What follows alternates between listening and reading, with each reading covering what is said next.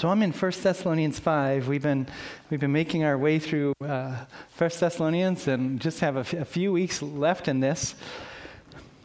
We've been talking these last couple of Sundays when I've spoken just about protecting this moment, that this is this rare moment you have in the course of your week to hear from the Lord in this setting. Obviously, when you have your quiet time and you're in the Word, you're hearing from the Lord. But here's this moment when really our lives do kind of step out and we get to worship and hear from Him uniquely. So let's just protect that. If you don't need to get up and go out, I just encourage you not to do that or to just fight against distractions that the evil one's going to bring us because we're here. So we've been looking, as you know, at Thessalonians for as, as under this banner that God, the gospel in three weeks. Paul says he's there three Saturdays. In three weeks, all of what we read in Thessalonians happened.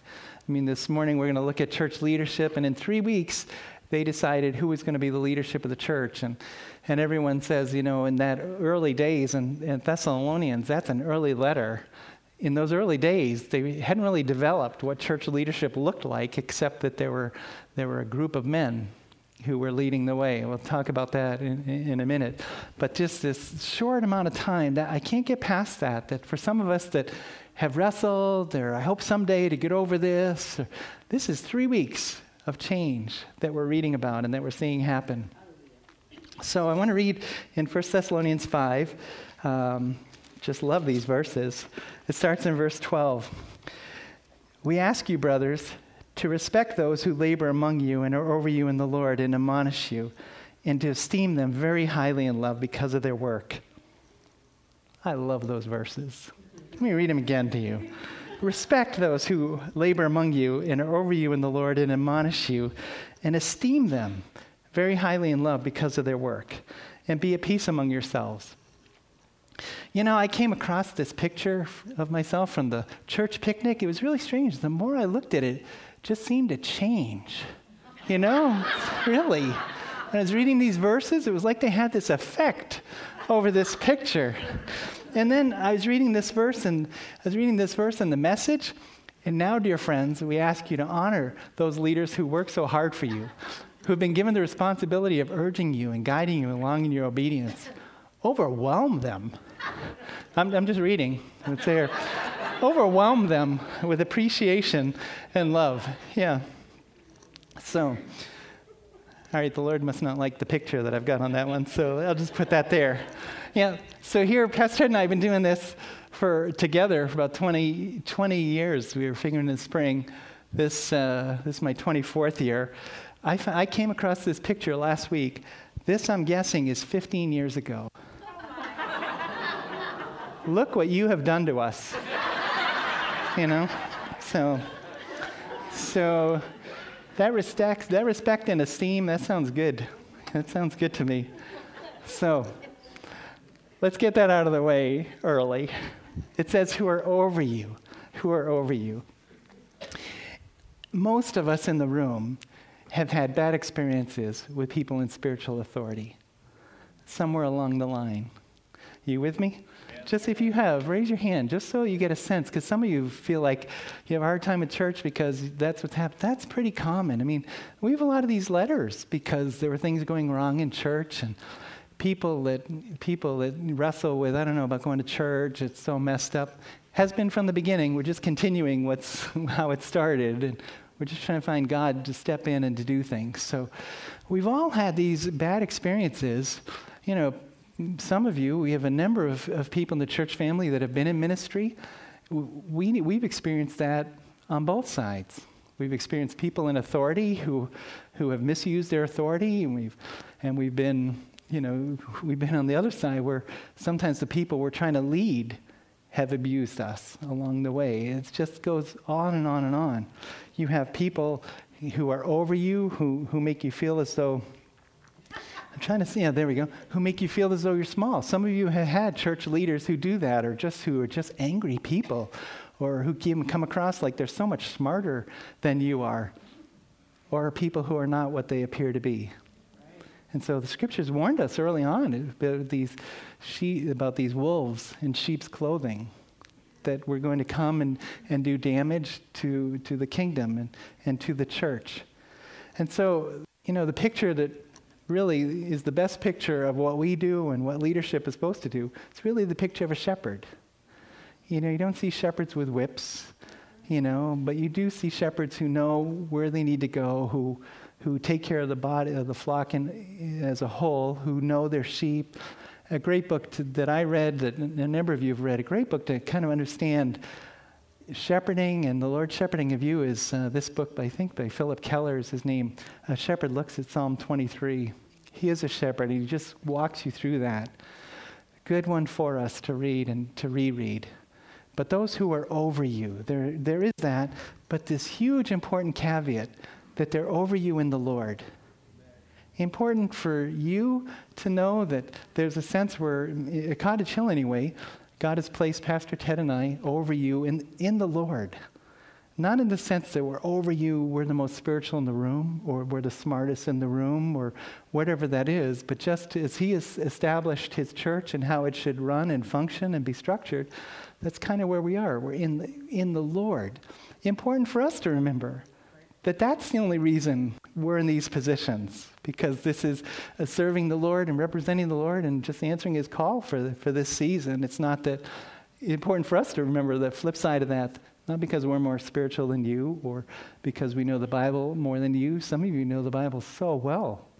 In fact, a lot of times when people come and get to be part of our church family, they'll say something to us about how blessed they are by how much, how many of the church family know the Bible well. That's a great thing. That would make some leaders insecure. But to us, that's just the way it's supposed to be, that we're speaking the truth to each other in that way. So there is this sense in which God has placed us over you in the Lord. It's important that we get to balance because you know we're always moving out of balance, aren't we? If you've been wounded by somebody in spiritual authority, somebody a pastor, you're going to you're to be very reluctant to get involved in church again or to trust a person like that or to be open. Just so many places that's going to unravel because you've had an experience like that. Uh, you're going to be wise i hope and allow us to have time to establish our testimony or our credibility with you or to even learn your story and try to see how we can help walk you out of that or heal you or talk about you know, how we're structured here to try to safeguard some of that stuff. It, but it's important that you come to balance. That at some point you come to a balance where, where you wisely trust, but you do trust. Where you get to a point where you can allow people to lead you again. Because you, you know, we say things like, well, I will never. You got to be careful because those are vows we make. And vows just have a, a power over us because we tend to make a vow and then live it out. So, over you in the Lord, that's the balance. And that's really what we want to get to this morning is what does that balance look like? Because I think in the verses, you do have a balance. I got a, you know, I read your side of that balance. I want to reread that again and keep going because then it talks to our side of that balance. He says, We ask you, brothers, and I believe there he's speaking to the whole church. He's used this word brothers a lot through the letter. We ask you, brothers, to respect those who labor among you and are over you in the Lord and admonish you, to esteem them very highly in love because of their work. Be at peace among yourselves. And then he says, and we urge you, brothers, and I believe there he's switching, and now he's speaking to the leaders in that church. We urge you, brothers, admonish the idle, encourage the faint hearted, help the weak, be patient with them all.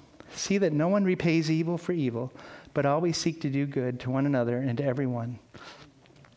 So there's our balance. If, if church is going to work, if God is going to use the church in your life to the full extent that He wants to, if He's going to use you in the life of the church to the full extent that He wants to, if He's going to use Pastor Ted and I in the church to the full extent, this is our balance that we have to, that we have to embrace and we have to live out. So this is kind of how I've put it on, on your side of that equation. And uh, it's tough for me to say your side because I'm also part of church family, you know. So I have to allow Pastor Ted to lead. You know, I have to hear from him when he's speaking to me that okay, he's a shepherd. I need to hear that. So, so when I say your side, I hope you, I hope you, you've known me long enough to know how I mean that. You know, I haven't replaced my office door with a golden door or anything like that. So I'm with you. Here's how I see this one side of the equation is to have a heart for your leaders. Just have a heart for them. That's how I would summarize some of the, some of the words that he puts there. A heart that respects us.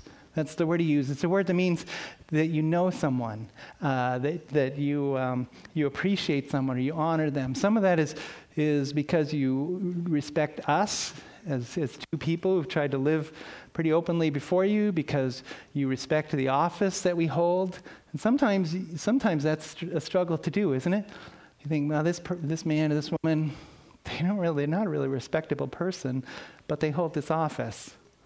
And so I've got to honor the office. That's important. But I hope we're living well enough that you, you can get both of those things together. Have a heart that, that respects us and that, that gets to know us. Because you know us, you find it easier to, to honor the position. He says, he says to esteem us a lot. You know, when he says in, in this verse to um, esteem them in verse 13, esteem them very highly in love. You know where you find that word? Over in Ephesians 3:20, more than you ask or imagine. So I mean, you have to spend your afternoon trying to figure out ways to esteem me and Pastor Ted. I'm just saying that's really what the Greek word means. So, and whatever you come up with, just let us know, and uh, we'll humbly receive it. no, it means that you think well of someone you know, really highly. You know, if I marry that, the place that I think, you know, for myself, for, us, the place we really need to, to, to put that in is on times when maybe I say something, or I do something, or I don't say something, or I don't do something. It, it's almost a word that protects you from having an evil thought automatically about that. But that tells you to esteem me enough to think highly enough of me to come and talk to me about that. Say, this is this kind of I took that. Is that how you meant that? That you don't automatically go negative, or you don't automatically group us with other leaders that you've had, or that you don't automatically read motives into something that may not have been there. You know, you give us an opportunity to at least speak to that.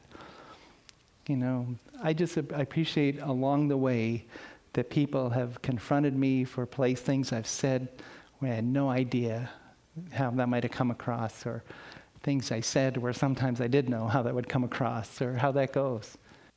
That's, that's an important part of being the body, is to be, be able to be approached in that.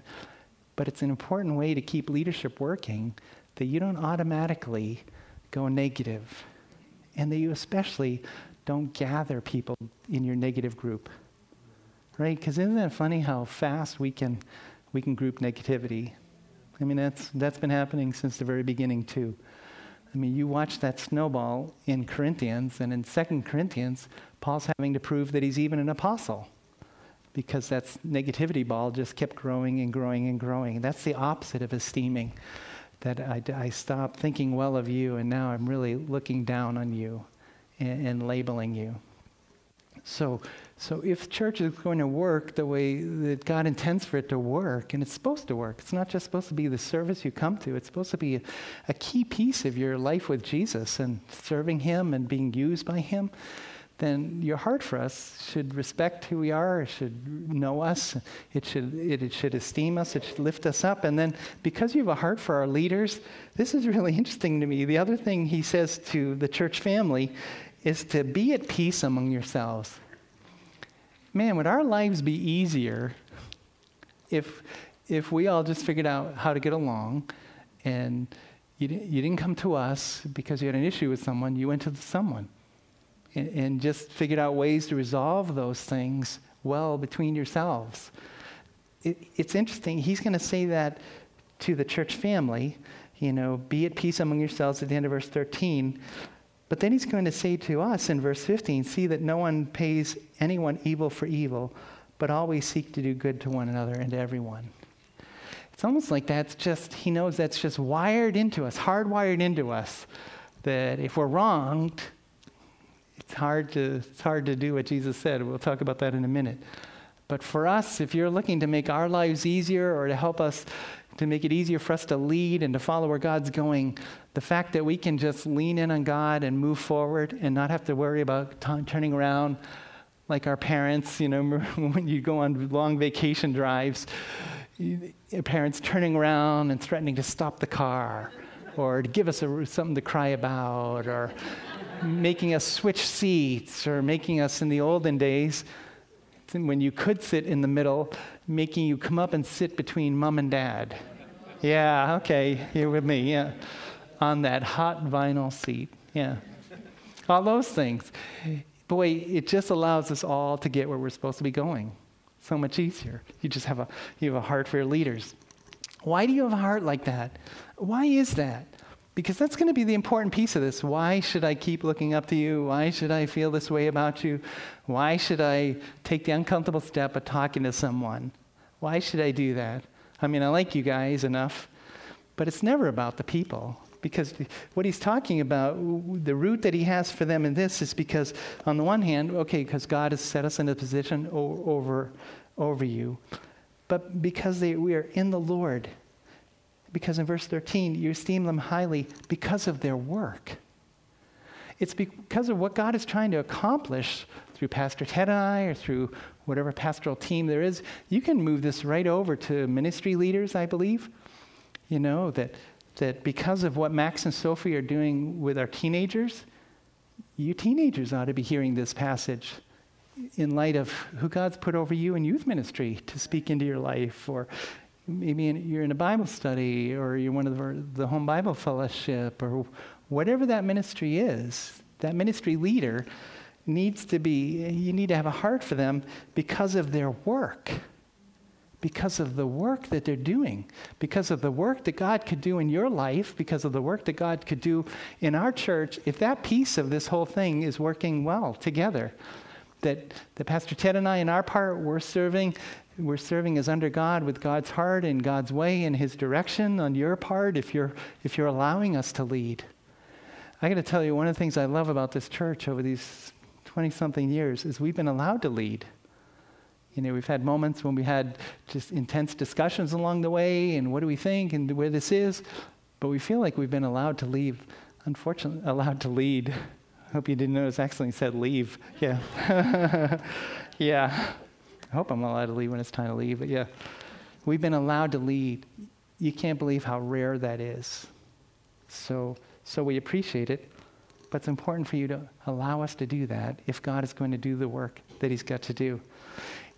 Paul writes the end of 1 Corinthians, he's writing about all these, these people that he's, that he's known and that have worked with him. Listen what he says I urge you, brothers, you know that the household of Stephanas were the first converts in Achaia and that they have devoted themselves to the service of the saints. Be subject to such as these, and to every fellow worker and laborer. Hey, God is trying to do something there in Corinth, and in order for Him to do it, just subject yourself to this house and to the people in it so that God can do what He's trying to do. Some of you, you know, you maybe you have someone in your life who's mentored you or discipled you. Important that you subject yourself to them healthily, but you subject yourself so you can receive what they're saying to you. And God can use them to, to lead and shape and mold you. So, so in church. Or over in 1 Timothy, when he's writing to Timothy about setting up that church, he says, Let the elders who rule well be considered worthy of double honor Oh, I got the wrong verse here, especially those who labor in preaching and teaching. Uh, let me just turn over there. I think I thought it was 1 Timothy 5:17. Yeah. Uh, okay. Yeah, it is. Okay, I was right. Sorry about that. Here we go. Yeah, let the elders who rule well. That's the word. That's the phrase I was looking. The elders who rule well. In the New International, they translated it, let the elders who direct the affairs of the church, you know, can be considered worthy of double honor.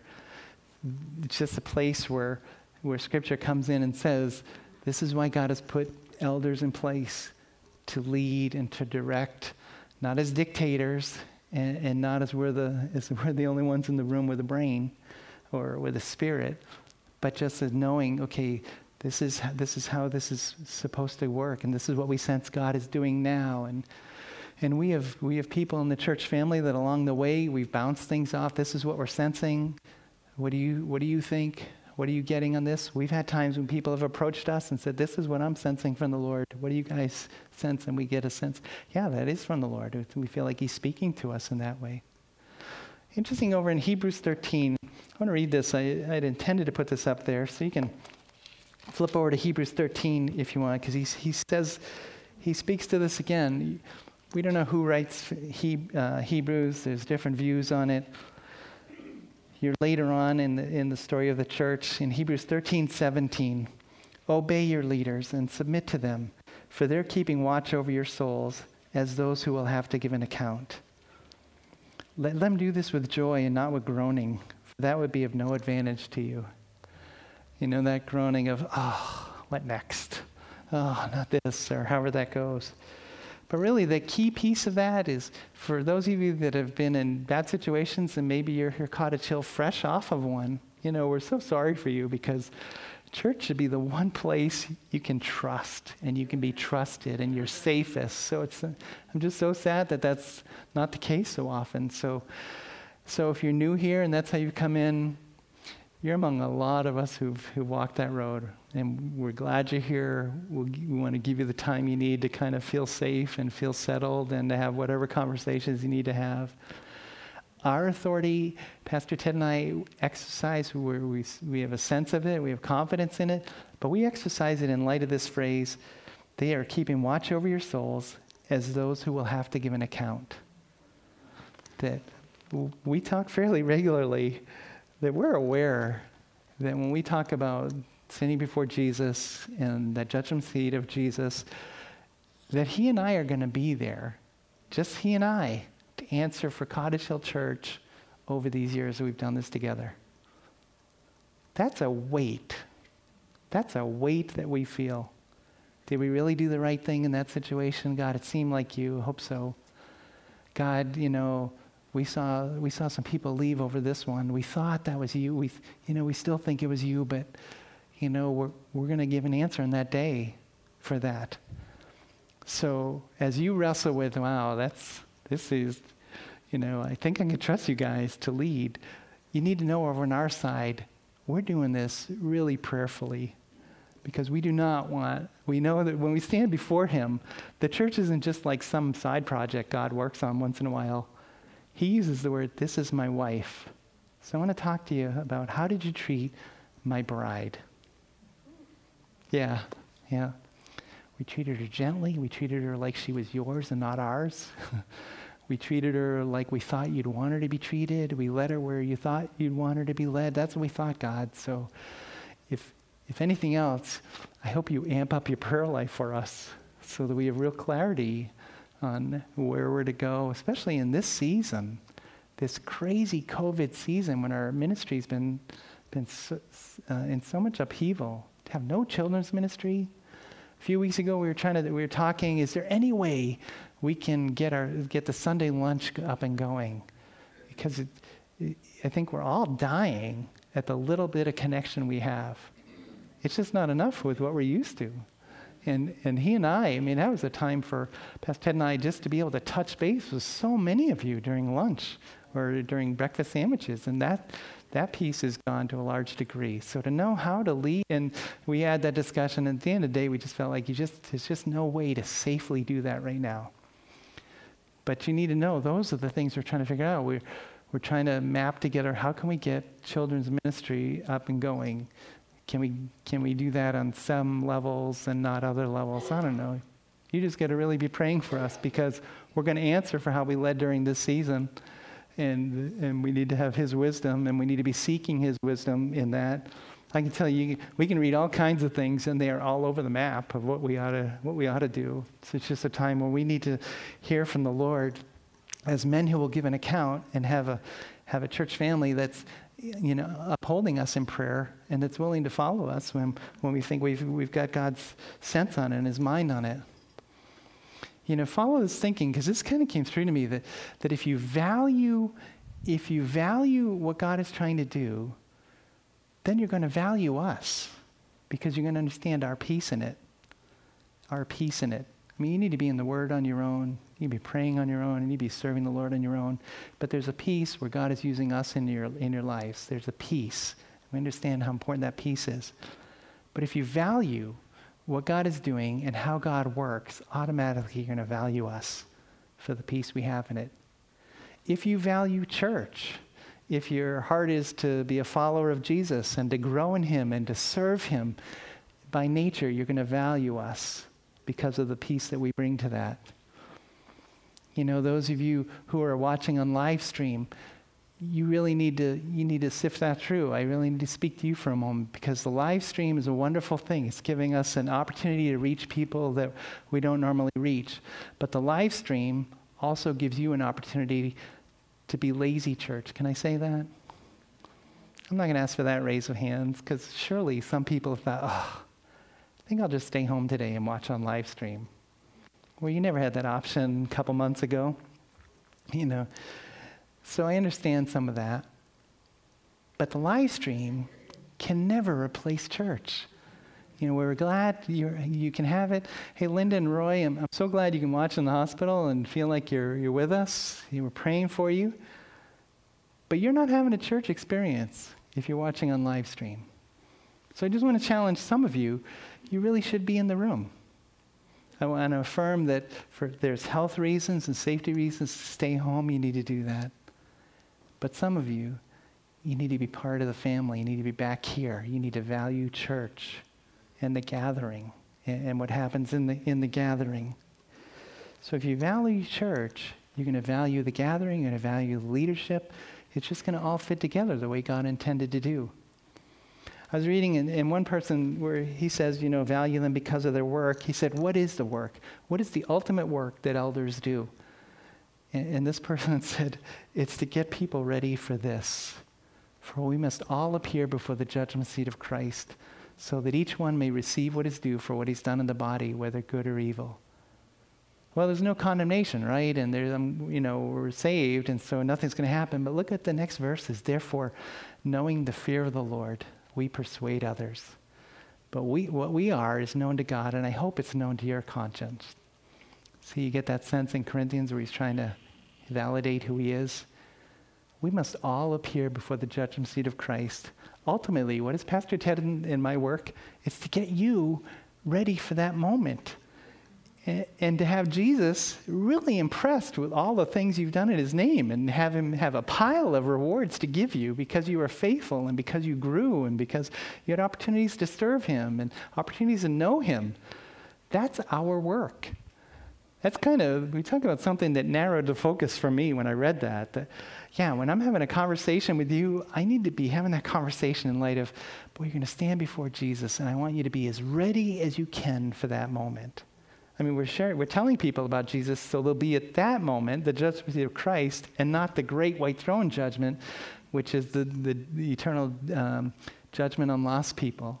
So we want to get them there to the judgment seat of Christ, and then we want you to be ready for that. We want you to be the, the servants who said, Lord, this is what you gave to me, and this is what I did with that. And, how do we help in that? Because we encouraged you, because we saw that in you and encouraged you to chase it, because we were faithful to teach the word on our side so that you'd understand and you, you'd understand this is the changes I need to make in my life, or here are the giftings that I might have, or because we had conversations with you, or because we prayed with you, or because there were ministries at Cottage Hill that you could step into and get involved and develop your, your gifts and grow, because we were faithful over on our side. What a great line. If you knew that you were having an exam and that a lot hinged on that exam, boy, would you value the people who helped you get ready for it. That's why he would say he would say things like, respect those, esteem them very highly, because in the Lord, we're trying to get you ready for that moment. So, there again, circle back around and pray that we have clarity in conversations with what to speak into different situations. You know, we get so many things people will ask us that are just, wow, are you kidding me? This is what's going on. This is what you're facing. This is what's coming against you. What do we do? That's why, as I, I say so often, I, I, my heart goes out to my brother pastors in the persecuted lands. When do you tell a new Muslim background believer, listen, you need to tell your family you're a Christian now? Knowing that they might be killed, that they'll certainly lose their job and their house. so often, I'm beginning to appreciate, so often, if you're a new believer as a, as a man, your wife will take your kids and leave you. Or vice versa. If you're a new sister in Christ, your husband's taking the kids and leaving you, and no, you have no recourse.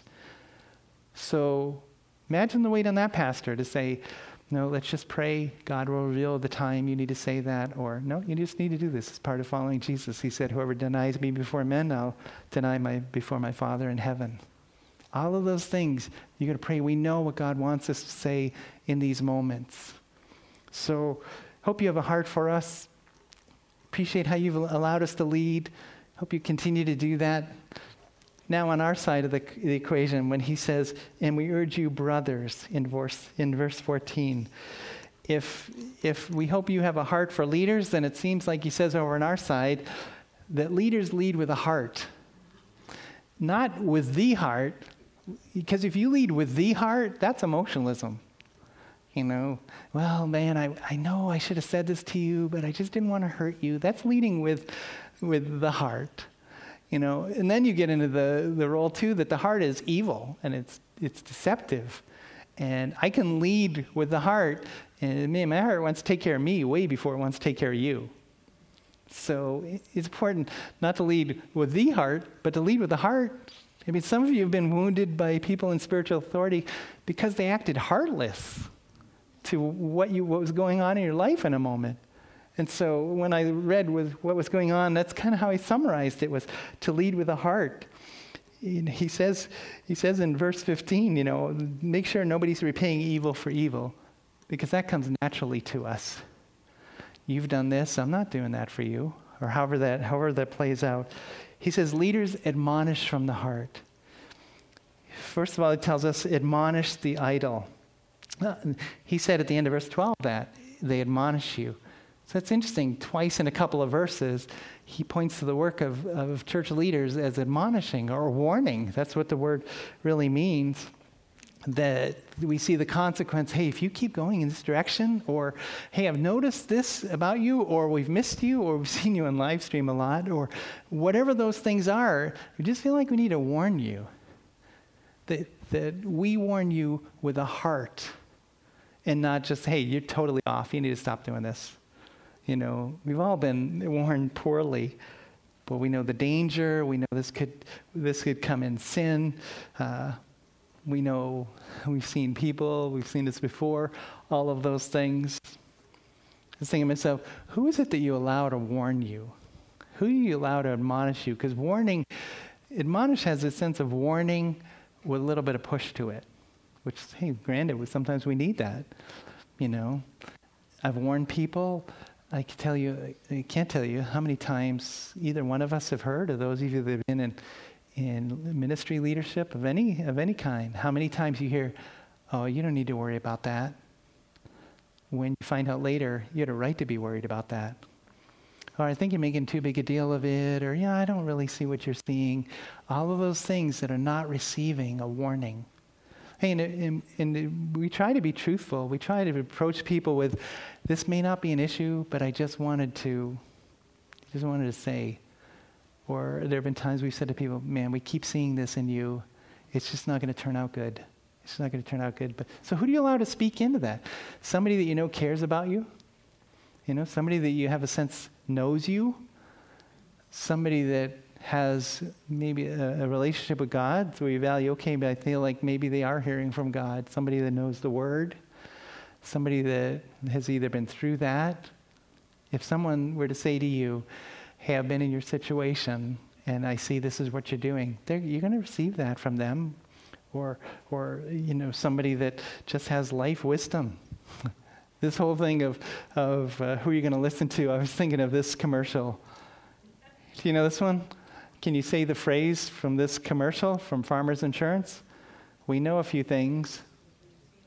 Yeah, because we've seen a few things. So there's somebody you're going to let warn you.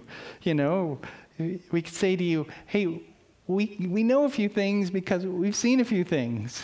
You know, we've seen a few lives flame out, and we've seen a few lives take off and go in great directions. And so on our side, that's something God calls us to do is to warn and to, to admonish you, but to do that to do that well, to do it with a heart. When he says here, to warn, admonish the idle, look at how the Message Bible puts this part.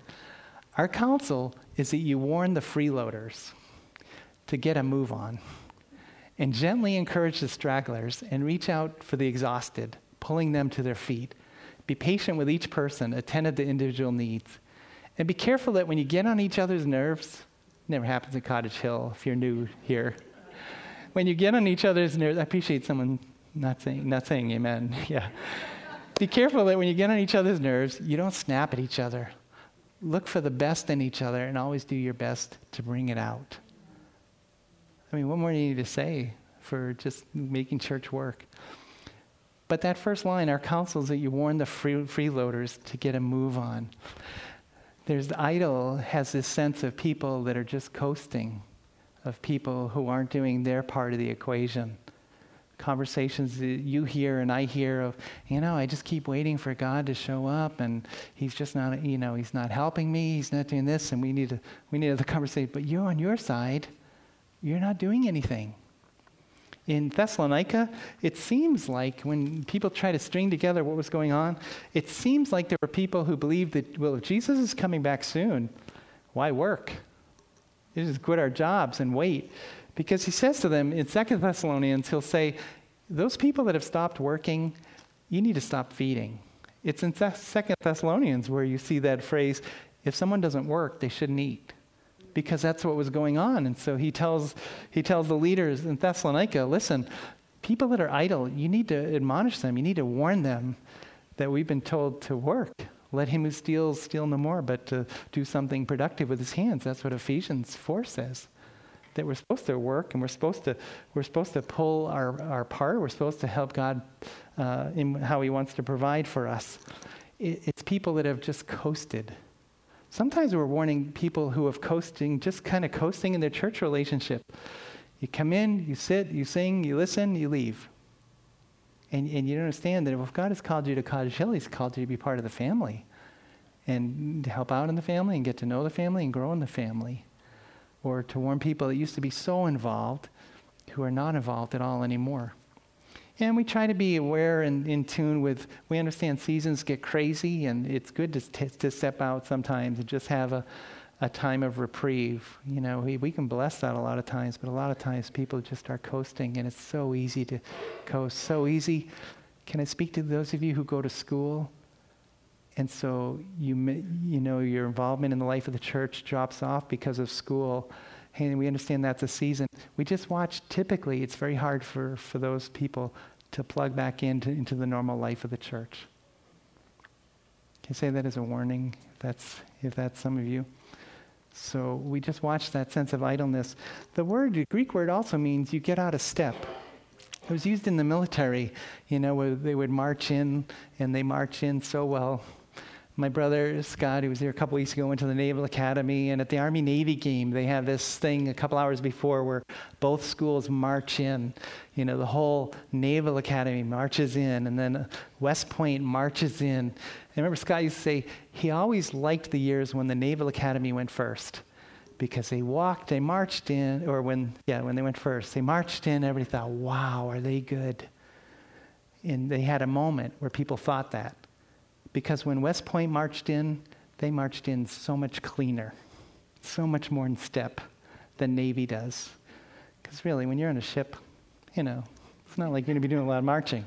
So, but when you couldn't get into Navy, and so you went into Army, so, ooh, sorry, yeah. marching. So some of you, you've been marching, or maybe you're in a band or whatever, you get that person out of step. That's what this word is. Now put that in, put that in the church context that we have a sense of what Cottage Hill, what God wants Cottage Hill to be about. And so, as part of the family, we need to just stay in step with that, uh, of how that works and what priorities are and what we do. And, you know, that's why when, when, if you're very new to Cottage Hill and you try to get a sense of, is this the place God wants for me? You have to, when you get to that point, this is the place, you have to settle down that, yeah, the priorities are what I feel like the priorities God wants for me rather than come in and just be someone that's always out of step with us. That's hard for you, it's hard for us. So, so he says to admonish, and leaders will admonish from the heart. Leaders will encourage from the heart. I'd much rather encourage than admonish. But if I'm getting you ready for that moment, and if I'm getting ready for my moment, I have to do what the moment calls for. Whether that's easy and positive, or whether that's, that's going to be a little more to the heart with a little more truth. Not more truth, but just the hard truth. Encourage the faint hearted. Who hasn't been faint hearted? I mean, that's a great word, isn't it? This is a church where Paul wondered if they were even going to make it. If you turn back to chapter 3, remember he says why he sent Timothy? He was there three weeks. He worried about them. He sends Timothy back. This is how he puts that. So, this is why he's speaking about faint hearted people. Therefore, when we could bear it no longer, we were willing to be left behind at Athens alone. And we sent Timothy, our brother and God's co worker in the gospel of Christ, to establish and exhort you in your faith. Why? So that no one be moved by these afflictions. For you yourselves know that we are destined for this. For even when we were with you, we kept telling you beforehand that we were to suffer affliction, just as now has come to pass, and just as you know.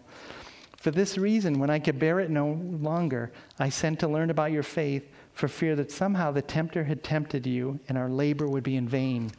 And you know what that would look like? I was worried that Timothy might get there and find out that there was no church left because the persecution was so intense.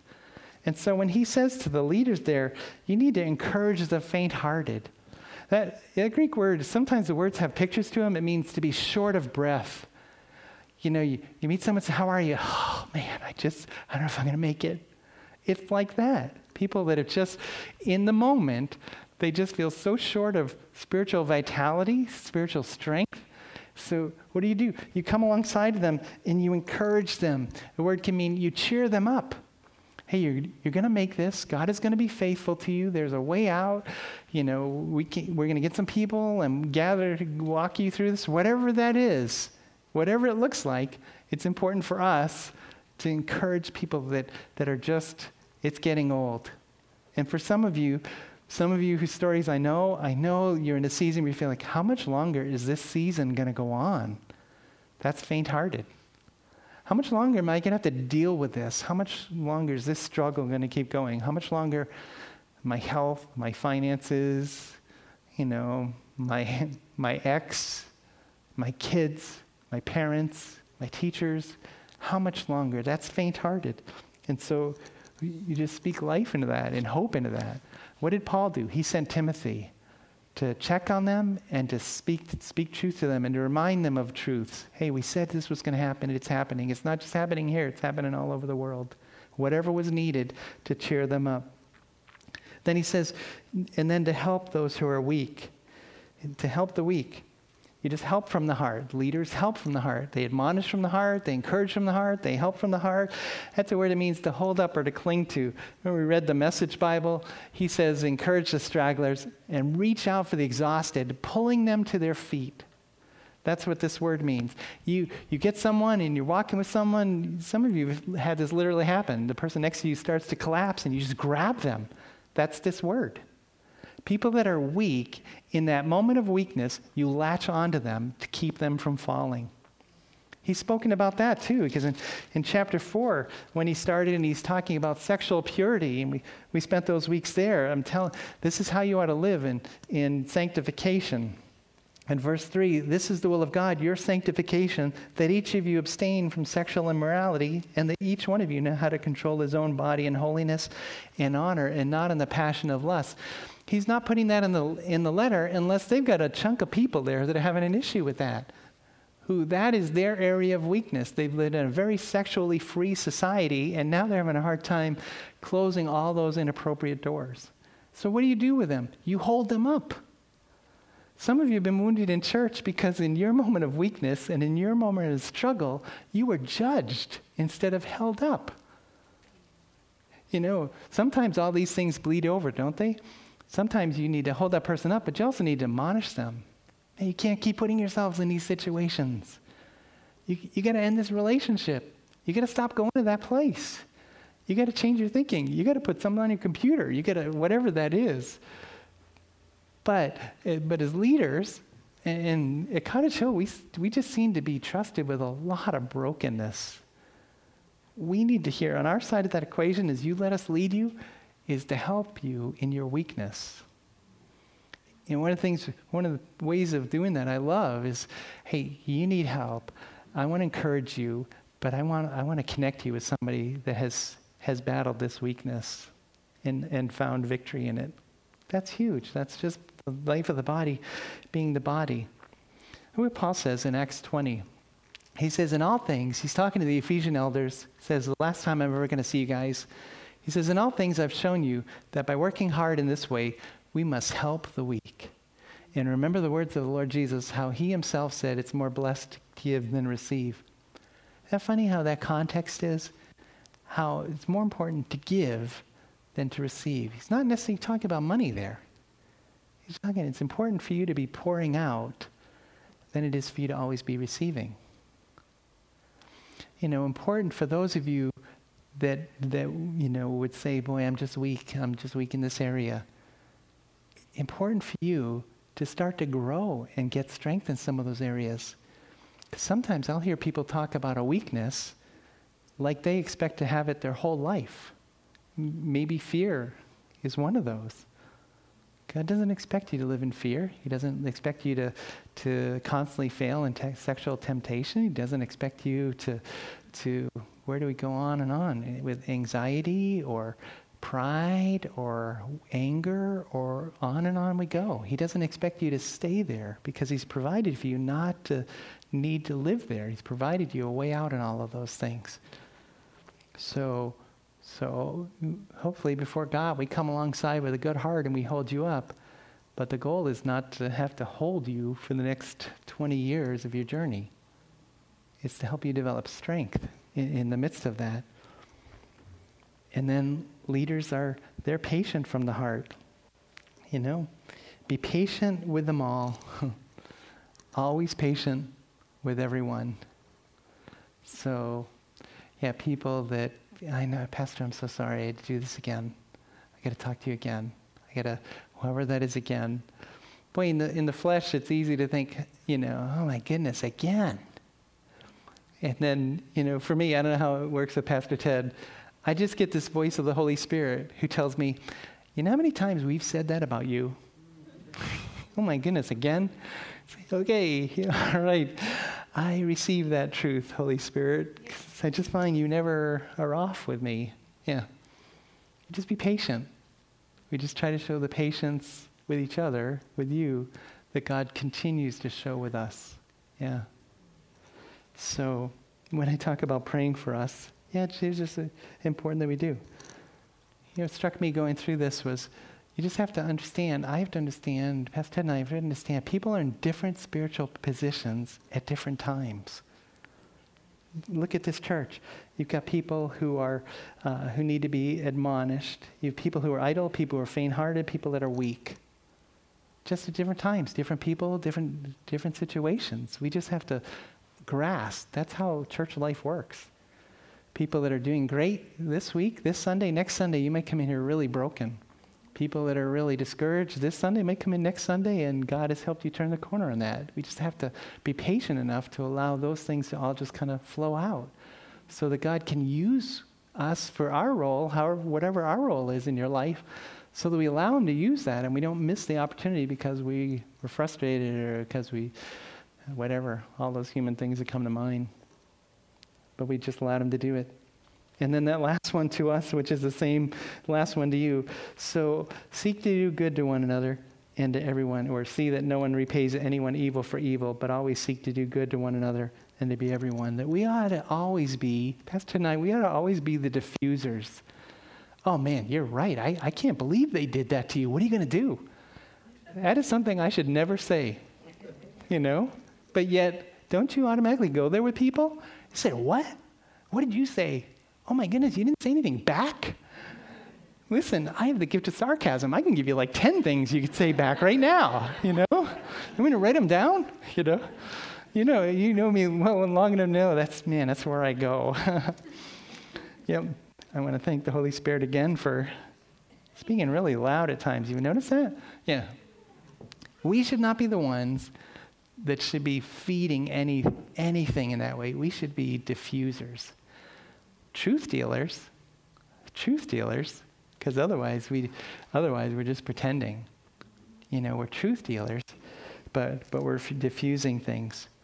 I mean, this the whole idea of uh, no one paying evil for evil that goes contrary to Jesus' whole life, and certainly to his teachers, uh, to his teaching. You know that you bless those who persecute you, you bless and don't curse you know, that you be salt and light. I remember when Nate came back from one of his tours in Iraq or Afghanistan, just talking about his role as in working with village leaders and just the frustration you had of being in a culture where it was an honor culture. And so if something was done, if something was done over to your family, you had to do something to get even. That's just embedded in the culture it's not embedded in our culture so overtly, it's more under the surface, even in church culture. So the call on us is to, with our hearts, make sure that doesn't happen. So he says this. He says this to, to you, your side of the equation, our, our side of the equation. But the reality is, the reality is that we're all called to shepherd. You know, we all should be leading people with a heart you know, at the heart level. That's what I mean in that last part, two hearts. We should be involved in each other's lives at a heart level, not just at a life details and not just at a surface level, but at a heart level. You should be admonishing the idle. You know, you should be encouraging the faint-hearted, just like we're supposed to. You should be helping the weak. You should be making sure nobody's paying evil for evil. You should be being patient with everyone. That's just part of church life we have roles to make that work really smoothly. And if we all live out our roles well, boy, we'll have a cottage hill experience that'll really be rare in the culture. And God will be able to bring that revival that, that we talk about.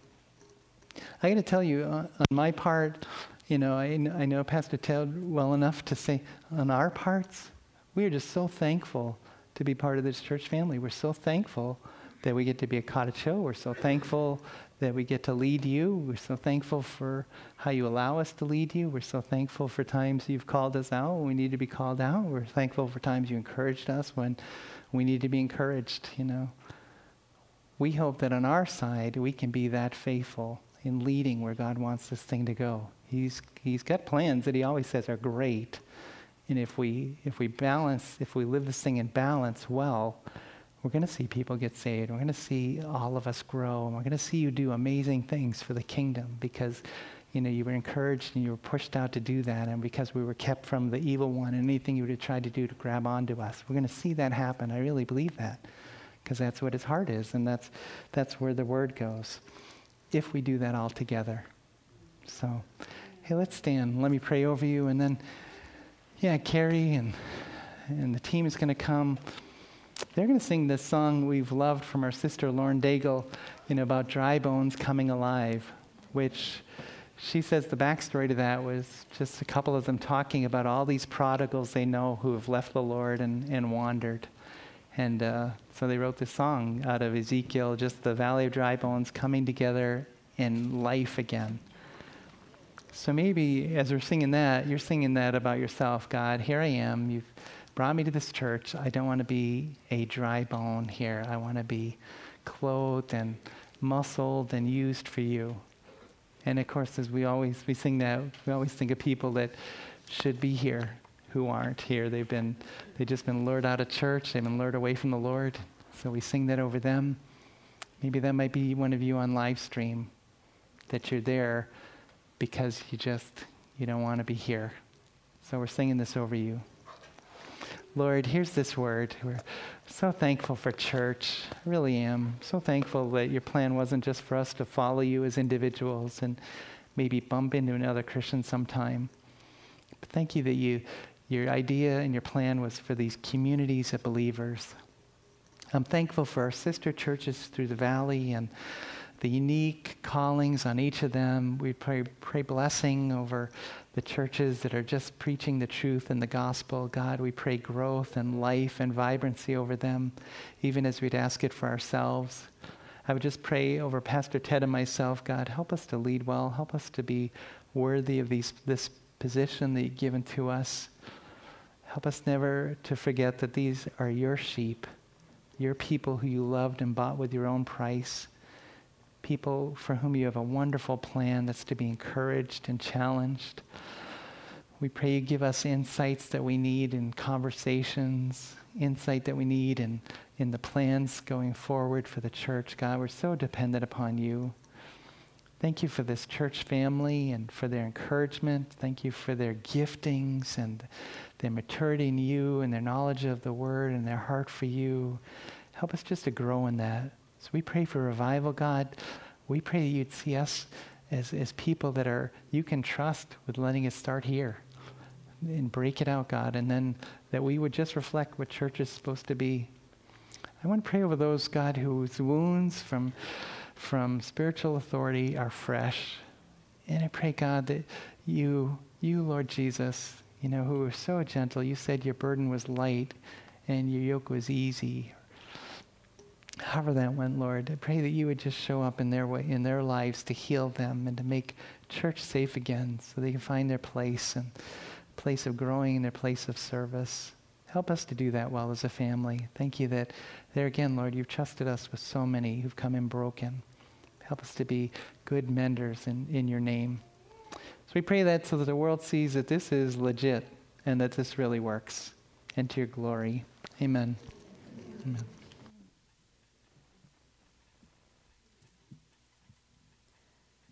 Oh God, we're thankful for the message today, God. Thank you for using Pastor Ted, Pastor Jeff to deliver it, God.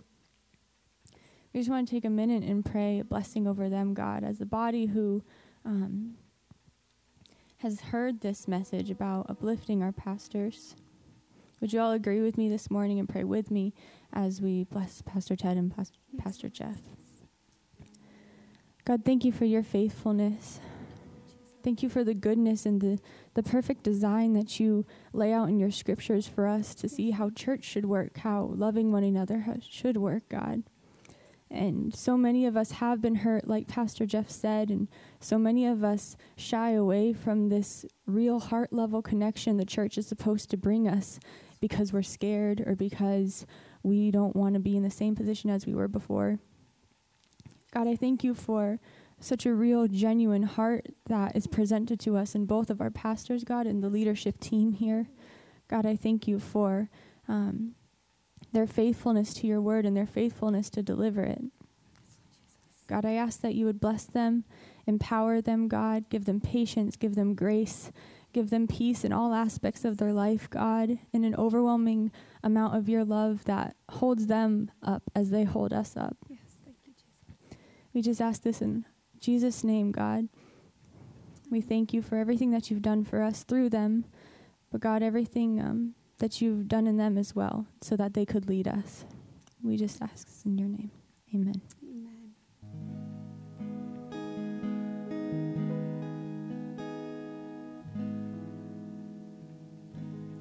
Through the eyes of men, it seems there's so much we have lost as we look down the road where all the prodigals have walked.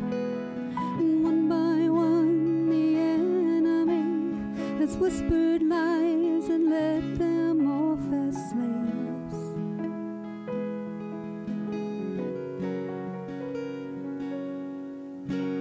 But we know that you are God, yours is the victory.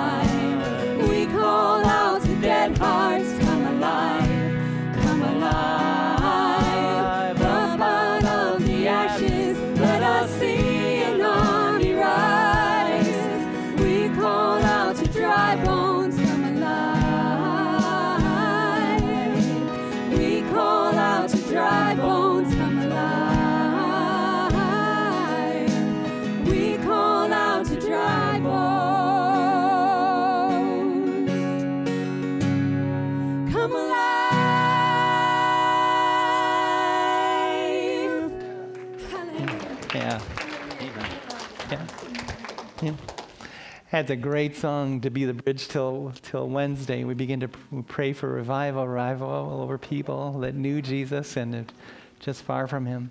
I want to just finish as a maybe as our benediction or as a blessing what Paul wrote to the Philippian to the brothers and sisters. Then he says, "I thank my God in all my remembrance of you." always in every prayer mind for you all, making my prayer with joy because of your partnership in the gospel from the first day till now. And I'm sure of this, that he who began a good work in you will bring it to completion at the day of Jesus Christ. It's right for me to feel this way about you all, because I hold you in my heart. For you are all partakers of, with me of grace, both in my imprisonment and in the defense and confirmation of the gospel. For God is my witness, how I yearn for you all with the affection of Christ Jesus. And it's my prayer that your love may abound more and more with knowledge and all discernment, so that you may approve what's excellent, and so be pure and blameless for the day of Christ, filled with the fruit of righteousness that comes through Jesus Christ to the glory and praise of God. Let it be, Lord. Amen. Have a great week serving Him.